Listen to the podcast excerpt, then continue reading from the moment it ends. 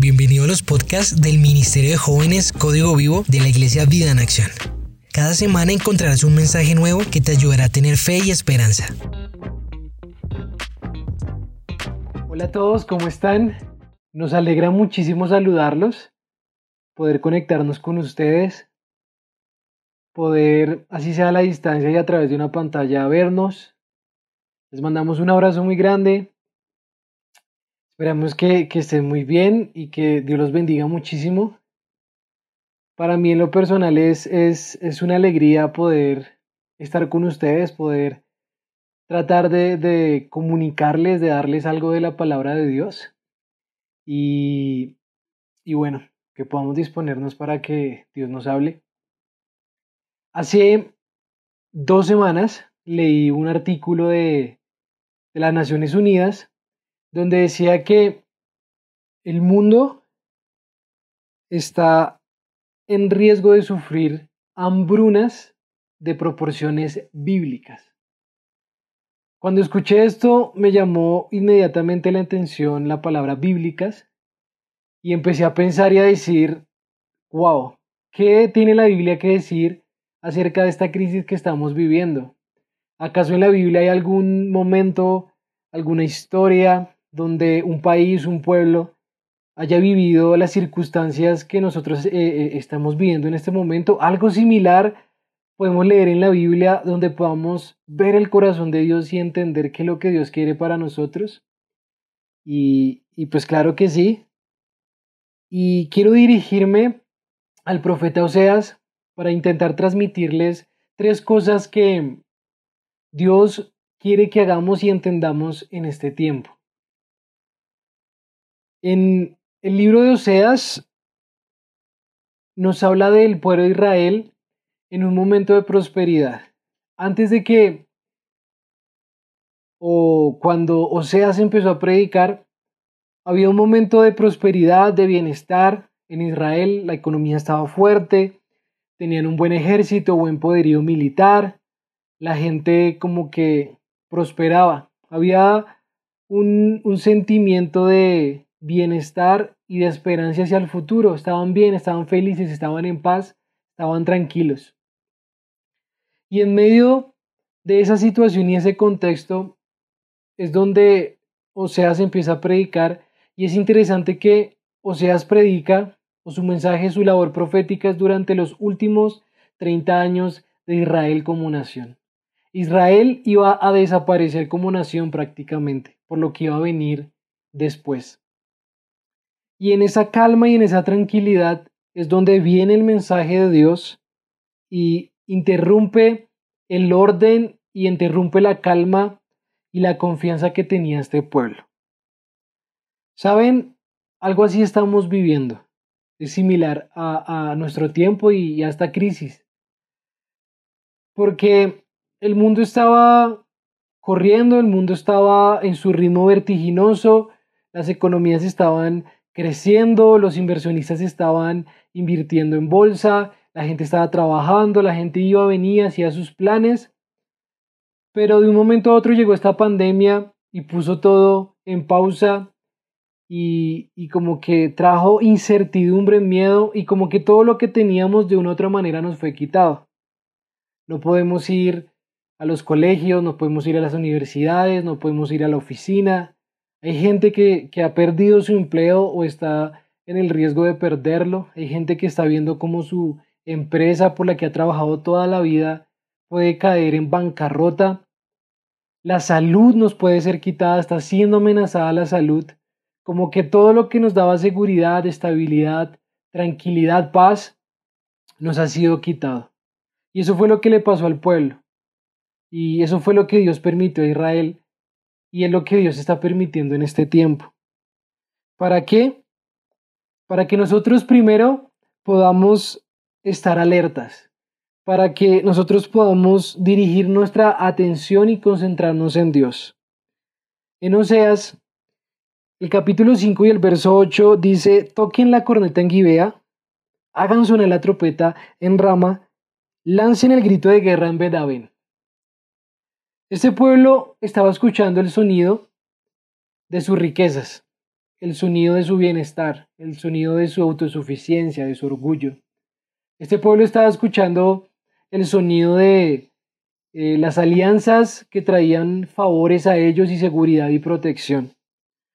Este pueblo estaba escuchando el sonido de la algarabía, de la celebración, de los banquetes, de las fiestas que hacían. El sonido que ellos estaban escuchando era un sonido de, de tranquilidad, era un sonido de calma, era un sonido que era muy distinto y era totalmente contrario a estar en alerta o a estar preocupados. Y es que cuando la Biblia dice que hay que sonar trompeta, quiere decir que es un sonido que llama a la batalla. Es una alarma para ponerse en guardia. Cuando sonaba la trompeta era porque venía un riesgo inminente y el pueblo tenía que estar pendiente y tenía que prepararse para la batalla. Los guerreros tenían que tomar su armadura, las personas tenían que ponerse a salvo, tenían que cuidar los niños, esconderlos, la gente tenía que despertar, la gente tenía que hacer, eh, eh, dejar de hacer lo que estaba haciendo para poner atención y para saber qué es lo que estaba pasando a su alrededor. Y ese era el sonido que Dios quería que este pueblo escuchara. En medio de su comodidad, en medio de su rutina, en medio de su bienestar y su prosperidad, viene la crisis como un sonido de alarma para que el pueblo despertara. En Primera de Tesalonicenses, capítulo 5, el capítulo 5, el verso 5 y 6 dice, Todos ustedes son hijos de la luz y del día, no son de la noche ni a la oscuridad. No debemos, pues, dormirnos como los demás, sino mantenernos alerta en nuestro sano juicio. La Reina Valera traduce esto como ustedes deben mantenerse velando. Velad es la palabra que usa la Reina Valera.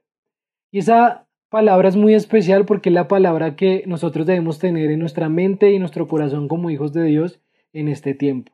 Velad. Es tiempo de velad. Dios está llamando a nuestra atención para que estemos velando. Velad significa, entre otras cosas, estar moralmente preparados. ¿Qué quiere decir eso? Primero, estar a cuentas con Dios. Estar en una relación plena con Dios y que la condición y el estado de nuestra relación con Dios esté a cuentas, esté todo saldado. Entre Dios y yo estén las cosas bien. Estar a cuentas con Dios. Yo no sé cómo está tu relación con Dios, en qué condición se encuentra, si está fortalecida o si está en cuidados intensivos, si tal vez el pecado te ha separado de Dios en este tiempo o desde antes de la cuarentena venías lejos de Dios. Este tiempo es un sonido de alarma para que vengamos en arrepentimiento a Dios. Con este sonido de alarma de la crisis, Dios quiere que nos arrepintamos, que confesemos nuestros pecados y volvamos a Él. La Biblia dice que si hemos pecado, tenemos un abogado delante de Dios, que intercede por nosotros a Jesucristo el justo. Cuando David la embarró, la embarró con la chica que vio bañándose en la terraza y luego cuadró todo para que asesinaran al esposo de esta chica, cuando él pecó, en el Salmo 51 dijo, Dios, lávame y seré limpio, diciendo como solo tú puedes lavarme de mi pecado, solo tú puedes cubrir mi maldad.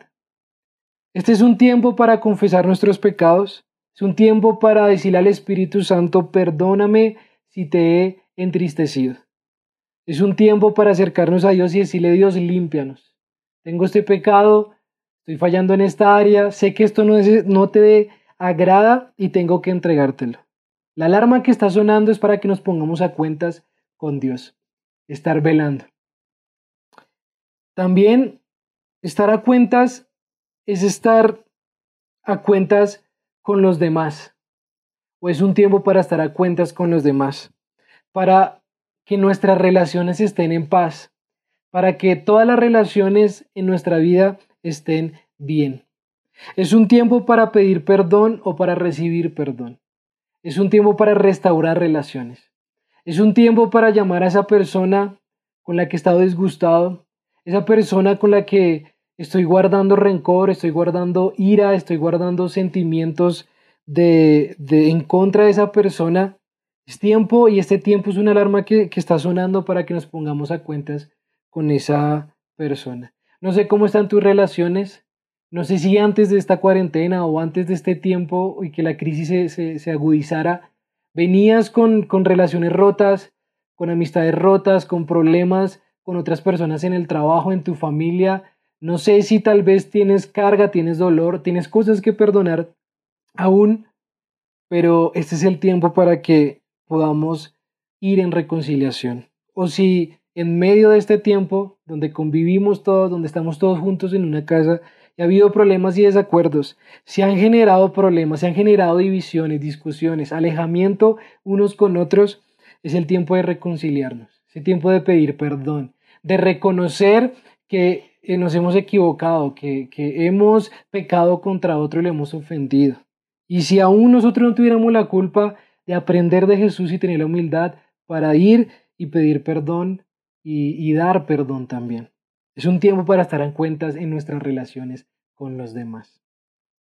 También es muy interesante este, este versículo porque el velar, el estar alerta, el estar despiertos, lo relaciona con el sano juicio. Y aquí no solo está diciendo que nosotros tenemos que, que evitar o no emborracharnos o evitar cualquier sustancia que quite nuestros sentidos y no nos deje tener un, criterio claro y no nos deje ser dueño de nosotros mismos? No. O por lo menos eso también lo está diciendo en un sentido figurado. Lo que quiere decir es que hay cosas en nuestra vida que nos pueden estar distrayendo, que nos pueden estar nublando nuestra capacidad de ver a Dios, de escuchar a Dios, de saber qué es lo que Dios tiene para nosotros. Todas esas, son todas esas cosas que pueden estar generando un ruido entre Dios y nosotros. Esas cosas pueden ser en este tiempo el trabajo, por ejemplo. Tanto trabajo, muchas ocupaciones y, y, todo ese trabajo y toda esa carga laboral empieza a traer cansancio, empieza a traer estrés, agotamiento, empiezan a poner una carga muy pesada en ti, entonces ya no hay ganas para orar, ya no hay ganas para para buscar a Dios, para leer la Biblia, estás muy cansado, muy ocupado para hacerlo, te vuelves irritable, estás muy cargado y empiezas a, ser tan irritable que ofendes a otros, que se complica la convivencia contigo en tu hogar. Esas cosas que pueden estar nublando nuestro juicio o no, dejarnos, o no dejándonos tener un sano juicio es, o pueden ser, toda la información que se está eh, transmitiendo hoy, la sobreinformación sobre todo esto del virus y de la crisis. El virus, la crisis económica, los problemas, eh, todo lo que, las necesidades que está trayendo este virus. Uno prende el televisor, coronavirus, va a las redes sociales, coronavirus, va a YouTube, coronavirus, está en Instagram, coronavirus, eh, donde quiera que uno pueda conseguir información, coronavirus. Y tanta información y estar poniendo tanta atención a eso y abrir tanto nuestro corazón y nuestros oídos a eso puede estar nublándonos para en nuestra vista para no ver a Dios, puede estar quitando nuestro gozo y nuestra paz. Eso nos puede distraer. Estar viendo y escuchando cosas que no te edifican, dedicando el tiempo a cosas improductivas puede empezar a distraernos de lo que Dios realmente quiere en este tiempo. Hay muchas empresas y compañías en la bolsa de, valores que han visto cómo sus acciones han caído en picada. Pero en este tiempo Netflix está muy feliz porque en este, en este tiempo y en estos días ha sumado a sus suscripciones más de 16 millones de nuevos de nuevas personas, de nuevas cuentas que están viendo el contenido en esta plataforma. Toda la gente se volcó a, a, ver Netflix, a estar eh, llenos de, de entretenerse, de ver series, de estar ahí pegados. Este no es un tiempo para estar invirtiendo eh, nuestra vida, nuestra energía, lo que tenemos en este tipo de cosas. Eso nos puede distraer. Estar conversando con otros, estar eh, tan metidos con otros y, tratar de ignorar y, meternos con otros para olvidarnos de la crisis o de la soledad, de lo que está pasando a nuestro alrededor, nos puede distraer también. Personas que están chateando hasta muy tarde con otras personas, videollamadas muy tarde con otras personas, conversaciones que se vuelven, eh, que no edifican y, llegan a temas y cosas que no edifican, eh, redes sociales, todas estas cosas pueden estar distrayéndonos, pueden estar nublando nuestro juicio para que veamos a Dios. No es tiempo de estar distraídos, no es tiempo de estar perezosos, ni es tiempo de estar ociosos. Es tiempo de despertar, es tiempo de estar atentos. Este es un tiempo para escuchar y ver a Dios. Y para eso tenemos que quitar todas las distracciones a nuestro alrededor para discernir qué es lo que Dios nos está hablando en este tiempo. Este también es un tiempo de amores con Jesús. Es un tiempo donde Jesús nos está llamando a tener una relación más íntima con Él. En Oseas 12, 14 dice, Por eso ahora voy a seducirla, me la llevaré al desierto y le hablaré con ternura. Se está refiriendo a Israel. Todo esto que Dios estaba permitiendo con el pueblo era para que este pueblo pusiera su atención en Dios y en la relación que tenían con Él. En Oseas hay una ilustración muy bonita y es que Dios quiere tener una relación con su pueblo como la tiene un esposo o el sí, el esposo con la esposa. Que esa relación que pueda llegar a tener él con su pueblo sea tan profunda y tan íntima como la relación que tienen unos esposos.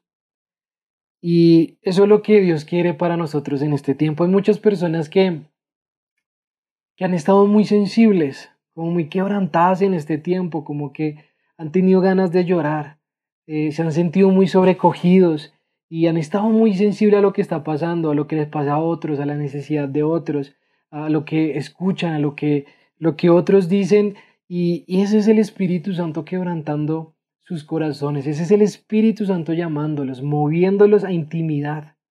Dios quiere que en este tiempo lo conozcamos de una manera muchísimo más profunda, que podamos deleitarnos en su presencia, que podamos sentir su abrazo, que podamos sentir su amor y su gracia, que cada vez que oramos eh, sea deleitarnos en Él, y enamorarnos y apasionarnos por su presencia, como si cada mañana nos sentáramos a la mesa con Jesús a tomarnos un café, a charlar con Él. Eso es lo que Dios quiere en este tiempo.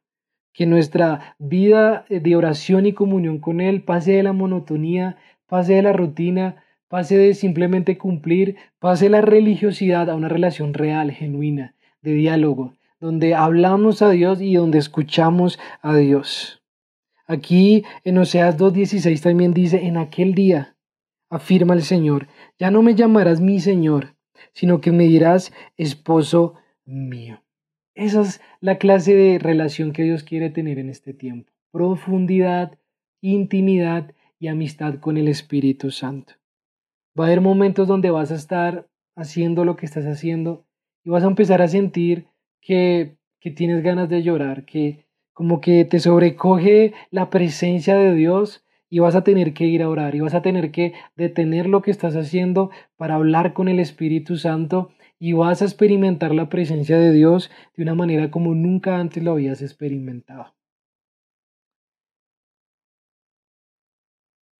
Yo no sé cómo ha sido tu vida de oración en estos tiempos, si has venido con una oración, una vida de oración coja, a medias, si no has podido desarrollar el hábito de orar, el hábito de tener una relación con Dios, si tu relación con Dios es muy superficial, este es el tiempo para que vayas más profundo. Yo te invito a que tú pongas una cita con Dios. Elijas una hora en el día, si es por la mañana muchísimo mejor, donde tú te determines a buscar a Dios. Que sea un tiempo inamovible, que sea un tiempo donde tú digas, ese tiempo voy a dejar lo que voy a dejar de hacer lo que estoy haciendo y voy a ir en oración y voy a ir a buscar a Dios. Voy a ir y voy a, a crecer en mi oración con él.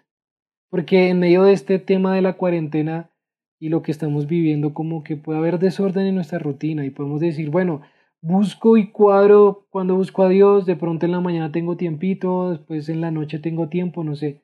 No hagas eso, sino define una hora y define un lugar donde siempre vas a ir con Dios y, yo sé que Dios se va a revelar a tu vida. Y también quiero animar a los que han estado anhelando a Dios porque sé que, hay muchas personas que en este tiempo se han vuelto a Dios. Han, sentido esa necesidad de Dios, de profundizar con Dios, que han dicho, este es el tiempo que tengo que aprovecharlo para crecer en Dios.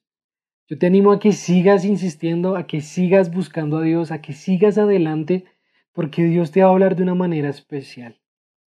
Si la palabra de Dios dice que si buscamos a Dios de todo nuestro corazón, lo vamos a hallar. También dice que clama a mí y yo te responderé y te mostraré cosas ocultas y profundas que tú no sabes. Sigue orando porque viene revelación para tu vida. Dios te va a dar visión, te va a dar claridad de estos tiempos. Vas a saber qué tienes que hacer. Vas a saber qué viene para tu vida y para tu familia. Dios te va a llenar de gozo y de tranquilidad y de paz en esos momentos eh, en que estés orando. Viene eh, la unción del Espíritu sobre tu vida. Vienen dones, vienen capacidades, vienen ideas, viene creatividad. Viene la llenura de Dios para tu vida. Así que persiste y sigue adelante porque Dios se va a revelar de una manera especial. Y también y por último, este es un tiempo donde Dios quiere traer salvación. En Oseas 2.23 dice, En ese tiempo yo sembraré una cosecha israelitas y los haré crecer para mí. Demostraré amor a los que antes llamé no amados. Y a los que llamé no son mi pueblo, yo diré, ahora son mi pueblo. Ellos responderán, tú eres nuestro Dios. Este es un tiempo para salvación. En ese, en ese momento, Dios permitió que Israel perdiera todo, que casi esa nación se destruyera, para que se pudiera revelar el plan que, de salvación que él tenía a través de Jesús. En medio de las circunstancias es una oportunidad para que Jesús florezca, para que Jesús se revele, para que la salvación, el perdón de pecados, el gozo, la paz que trae Jesús sea evidente a las personas. Me gusta mucho este versículo, me emociona porque este, esta, esta parte apunta a Jesús, señala a Jesús, que este mundo de tanta necesidad, donde hay gente que no tiene para comer, donde hay gente angustiada, donde hay gente desesperada, donde hay gente muriendo, donde el mundo está en incertidumbres, está caos, no sabe qué hacer, es la oportunidad y en, nuestra, en nuestro llamado, nuestra responsabilidad, que estas personas en medio de la crisis no miren al gobierno, no miren a la persona que tiene influencia, que tiene cómo ayudarlos, no miren a, los remedios eh, como, como milagrosos, a todas esas cosas, eh, pensamientos, todos esos amuletos, no miren eh, a los astrólogos, he visto propagandas por ahí, si te sientes angustiado, llámanos los, los astros, todo ese tipo de cosas de esoterismo, no es un tiempo para que la gente mire hacia, hacia esas cosas y, busque la paz y, la saciedad de su alma allí, sino es un tiempo para que les señalemos a Jesús, para que les mostremos a Jesús y les digamos que, eh, que Jesús es el único que puede darle, les puede dar agua que puede saciar su interior y traer plenitud a su corazón y a sus vidas. Es tiempo de señalar a Jesús. Es tiempo de que la salvación se manifieste en, en nuestras familias, en, las personas que nos rodean, allá afuera, en nuestra ciudad y en nuestro país. Es tiempo para que Dios pueda hablar, pueda tocar a alguno de, de, de, tu familia. De pronto hay alguno que ha estado escuchando, ha estado de lejos conectado a las transmisiones, viéndote y escuchando cuando te conectas a la iglesia, a Vida en Acción, a, a Zona 6, y Dios le está hablando. Tal vez Dios va a empezar a moverlo y decir, venga, yo quiero acompañarte, yo quiero sentarme contigo, y Dios le va a hablar, y Dios se va a mover allí en el nombre de Cristo Jesús. Este es un tiempo donde, por lo menos en este año, no vamos a poder reunirnos más en nuestras iglesias. No vamos a poder hacer culto, ni vamos a poder decirle a la gente, ven a la iglesia, asiste a la iglesia, ve a la iglesia, y en la iglesia decirle a la oración de fe. No vamos a poder hacer eso. Entonces, ¿qué vamos a hacer? ¿Cómo vamos a llevar a Jesús a las personas? cómo vamos a, transmitirles la salvación y cómo vamos a hacer que la necesidad de la gente la apunten hacia Jesús. Necesitamos al Espíritu Santo. Necesitamos que el Espíritu Santo nos dé ideas, nos dé creatividad, nos dé formas. Necesitamos que el Espíritu Santo rompa en nosotros estructuras, paradigmas, ideas de lo que eh, tenemos de la religiosidad, de, de, ser evangélicos, de creer que solo se puede evangelizar o solo se puede predicar de esta manera o de esta otra forma. Necesitamos la unción del Espíritu Santo para testificar en este tiempo. Es tiempo de llamar a esa persona que Dios ponga y, traiga a nuestra mente, nuestro corazón personas tal vez que hace mucho tiempo no vemos o con las que no hemos hablado, eh, que estemos en oración y Dios nos lleva a interceder por personas. Es tiempo donde hay que llamar, hay que enviar mensajes, hay que invitar, hay que llevar a Jesús a esas personas porque Dios permite las crisis para que se revele el plan de salvación que Él tiene a través de Jesucristo. ¿Qué te parece si terminamos orando y pidiéndole al Espíritu Santo que nos dé oídos para oír en este tiempo y un corazón para obedecer lo que Él tiene para nosotros? Es tiempo de ser entendidos. Eh, es tiempo de discernir lo que Dios quiere hablar. El mundo ha cambiado, el mundo está cambiando y no podemos ignorarlo no podemos pasar este tiempo sin haber aprendido, sin haber escuchado, sin haber recibido algo de parte de Dios, sin haber sido transformados y trabajados por Dios. Señor, yo te doy gracias en este tiempo, te doy gracias en este momento, porque tu Espíritu Santo nos hablas, nos ministras. Te pido Espíritu Santo que nos pongas alerta, que despierte nuestros sentidos, que despierte nuestro espíritu para no estar distraídos.